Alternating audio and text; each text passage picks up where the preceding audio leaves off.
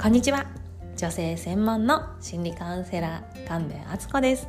こちらの番組はそこそこ幸せでもなんとなく満たされないそんな思いを抱えるあなたのために平日毎日お届けしております。幸せはスキルを合言葉に毎日をウェルビーイングに生きるメソッドをポジティブ心理学の考え方を中心にお伝えしております。毎日10分幸せを作るスキルを一緒に高めていきましょう。ということで本日は好きが見つからないあなたへ。まずはあなたを苦しめるものに出会ってみよう。というお話をさせていただきます。結論から申し上げますと好きが見つからないっていうあなたはとにかく自分のことを後回しに誰かのために頑張っている。状況にあるのだと思います。そんなあなたはまずあなたが好きに向かう時間を奪っている何かに気づいてそれを見つめてみる。そしてそれが苦しいって思ってる自分を許してあげる。っていうところから始めてみませんか？っていうお話です。ちょっと結論が長かったですね。もうちょっと詳しくお話しさせていただきますね。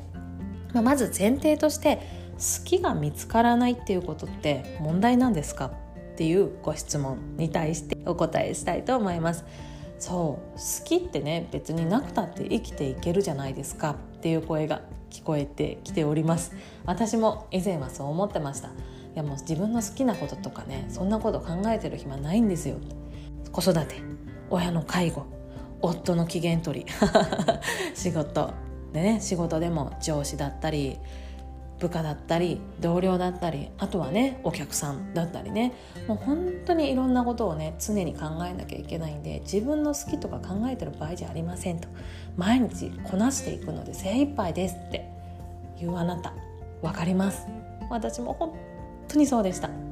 で私自身あの以前にもねこの番組でお話しさせてもらったんですけども大きなね問題が職場で起こって仕事をお休みさせていただくってなった時にあの上司たちからね言われたのはとにかく今は自分の好きなことをしてゆっくり休みなさいって言われたんですね。もう本当にいい職場で本当にいい上司で本当に感謝してるんですけどでもその時の私はですね自分の好きとか何ですか？好きって何ですか？私に教えてください。私の好きって何ですか？みたいな。誰にキレてんのって感じですけどね。好きが分かんないって。本当に思ったんですよ。そう。ポジティブ心理学の世界でも自分の好きをね意識して毎日を過ごすことで人間のね幸福感っていうのはぐんと底上げされるっていうことが分かっています。なので是非あなたにもこうね毎日毎日毎日ねいろんなことに追われてね大変だとは思うんですけれどもその中にね一つでも一回でもあなたの好きにね触れる時間思い出す時間をね是非作ってもらってあなたの毎日の幸福度を底上げしてもらいたいなって思います。でただその好きがね見つからないですっていう方には今日一緒にねあの好きを見つける方法を考えてみたいなって思うんですけれどもまずね好きを見つけるためには一つねあなたの心に好きが入る余裕を作らなきゃいけないんですよね。今きっとあなたの心は本当にいろんなことその周りの人のことでねいっぱいになってると思うのでそこにねあの好きを入れる余地を作りたいと思います。でその方法を今日はね紹介したいと思うんですけど好きが見つからないってことはそれだけあなたが周りのことを考えてたり疲れてたり、うん、追い詰められてたりするんだと思うんですよね。でじゃあそのね疲れてる原因追い詰められてる原因周りについて考えている内容って何なんでしょうか？一つ一つ分解していきたいなと思います例としてね1年前の私を思い出しながらお話ししたいと思うんですけれどもとにかく私はね常に疲れてイライラしておりました。さっき言った通り自分の好きなんてね毎日の中にありませんでした。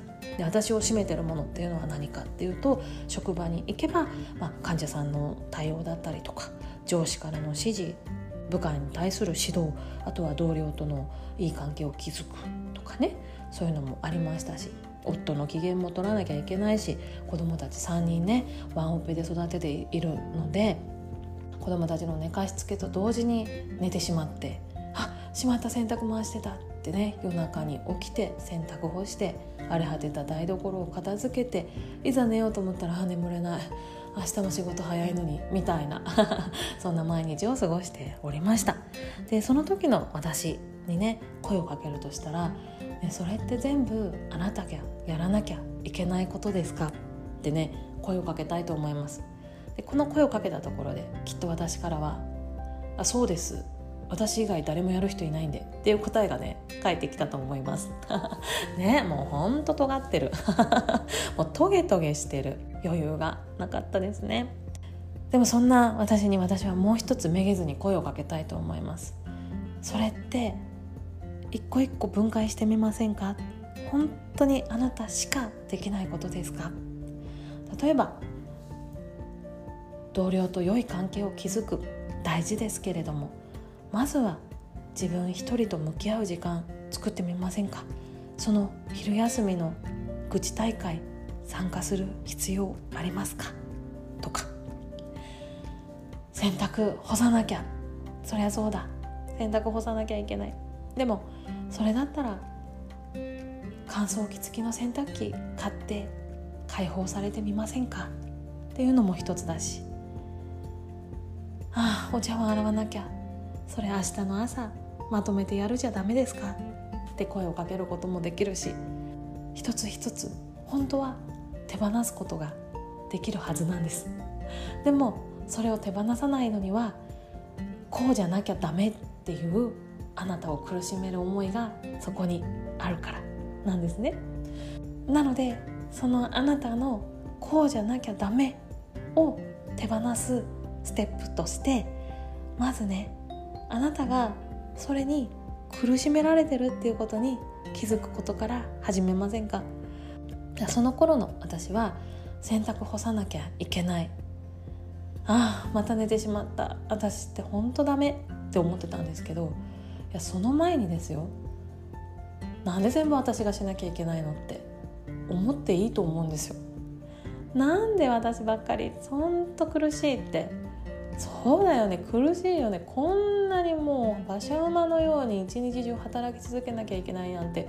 そりゃ苦しいよねって自分を認めてあげてよかったと思うんですよね。でも私はそれができなかった。なぜならそれが私のやらなきゃいけないことだから。私がやるべきことだから。これをやらない私はダメだ。これをやって私は初めて価値があるっていうふうに思ってたんですね。つまり頑張ってないと自分には価値がないって思ってた。頑張ってないと怒られる責められるって思ってた。もうそれはね誰なのかわからないんですよ。別に誰にも責められないんですよ。お母さん洗濯干してないよねなんて子供たちから言われるわけもなく。でも誰かにそうやって言われるんじゃないかって思ってねそれが怖くてそれが嫌で自分をちゃんとできてない私ダメって追い込んでたんですね。そこからね解放されるにはまず自分が自分に優しくなること。これしかないんですよね。でそうだよね。しんどいよね。もう一回寝たら朝まで寝たいよね。なんで私ばっかりこんなに頑張んなきゃいけないんだろうね。本当によくやってるよねって。まず自分に声かけてあげれていれば私はあんなに追い詰められなかっただろうなとも思います。是非あなたにはやらなきゃいけないことをちゃんとできなかった自分を責める前に「いやそりゃできんよね」とか「そりゃ大変だよね」とか「そりゃやりたくないよね」って一回自分のやりたくない苦しいもう嫌だっていう気持ちを受け止めてあげることを一ステップ挟んであげてほしいんです。そうすることで自分の心固く固く固まっている凝り固まっているところっていうのが解きほぐされていって同じ洗濯を干すっていうことでもストレスがね感じにくくなるんですよね。あ私ってダメほんとダメもうまた寝ちゃったもうほんとやだもうって言いながら洗濯干すのといやいやほんと私よく頑張ってるよいやほんとそりゃ嫌だよね。こんなことしたくないよね。なんで私ばっかしなきゃいけないんだろうね。ほんとよく頑張ってるって言いながら洗濯干すのとでは全然感じるストレスが違うんですよ。これはもうやってみた人にしかわからないので是非体験してみてほしいなって思うんですけれどもまずはあなたを苦しめているものをまずそれに苦しんでいいんだってそれを嫌だと思っていいんだっていう許可を自分に出してあげてください。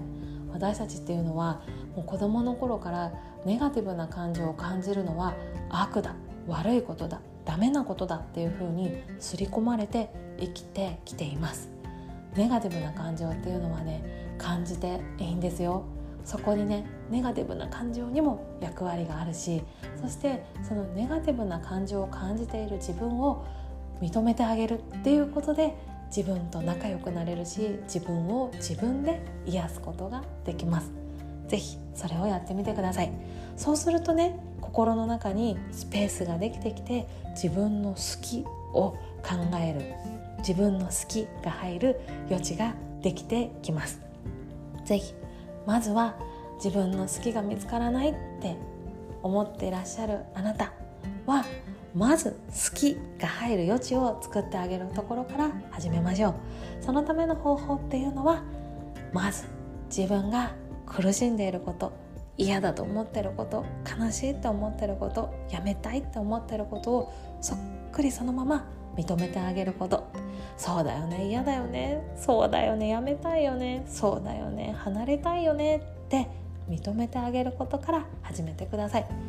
認めることだけではね目の前の現実は一個も進まないかもしれません。そうだよね嫌だよねって言ってね突然洗濯物がふわっと浮き上がって干されていくなんてことはねありません。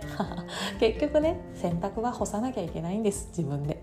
でもそれをね認めてから干すっていうだけであなたの心が感じるストレスは激減しますので是非試してみてください。ただですね凝り固まりすぎた心っていうのは自分ではもうどうしようもないっていうことがあります。そんなあなたへ私一つ準備をさせていただきました。何かっていうと30分の無料のオンラインカウンセリングです。たった30分ではありますがこの30分はあなたのためだけの30分です。あなたの心を解きほぐすためにしっかりあなたのお話聞かせていただきます。人は話をするだけでストレスが激減するということが分かっています。ただねなかなか難しくないですか？なんかただ話を聞いてほしいだけなのに変にアドバイスされちゃったりなんかそれはあなたが悪いよってね説教されちゃったりとかしてね。だもうこんな話すだけ逆にストレスなんですけどってねなったりしませんか？私はよくなってました。なのでですねあなたの考えを否定もしないしアドバイスもしません。ただ話を聞くだけの30分として私の30分使ってもらえたらなと思います。でねここで気になるのがいやいやそんなこと言っといてさなんか変な高額商品売りつけてくるんでしょって思いますよね。そう世の中そうだろうって。私もそう思うと思います。でもねここでお約束します。絶対にそういうことはしません。あなたのためだけの30分を提供させていただきます。もしね私が何か売りつけたりとかした時はこのポッドキャストのね口コミ欄にめっちゃ書いてくださいボロクソ。評価1とかねつけてくださいね。本当に。こうやって言えるぐらい自信を持ってあなたのためだけの30分提供させていただきますのでちょっと使ってみようかなって思う方は公式 LINE の方にメッセージお送りください。あなたからのメッセージ楽しみにお待ちしております。ということで本日も最後までお聴きくださりありがとうございました。今日もウェルビーイングな一日をお過ごしくださいね。ではまた明日お会いしましょう。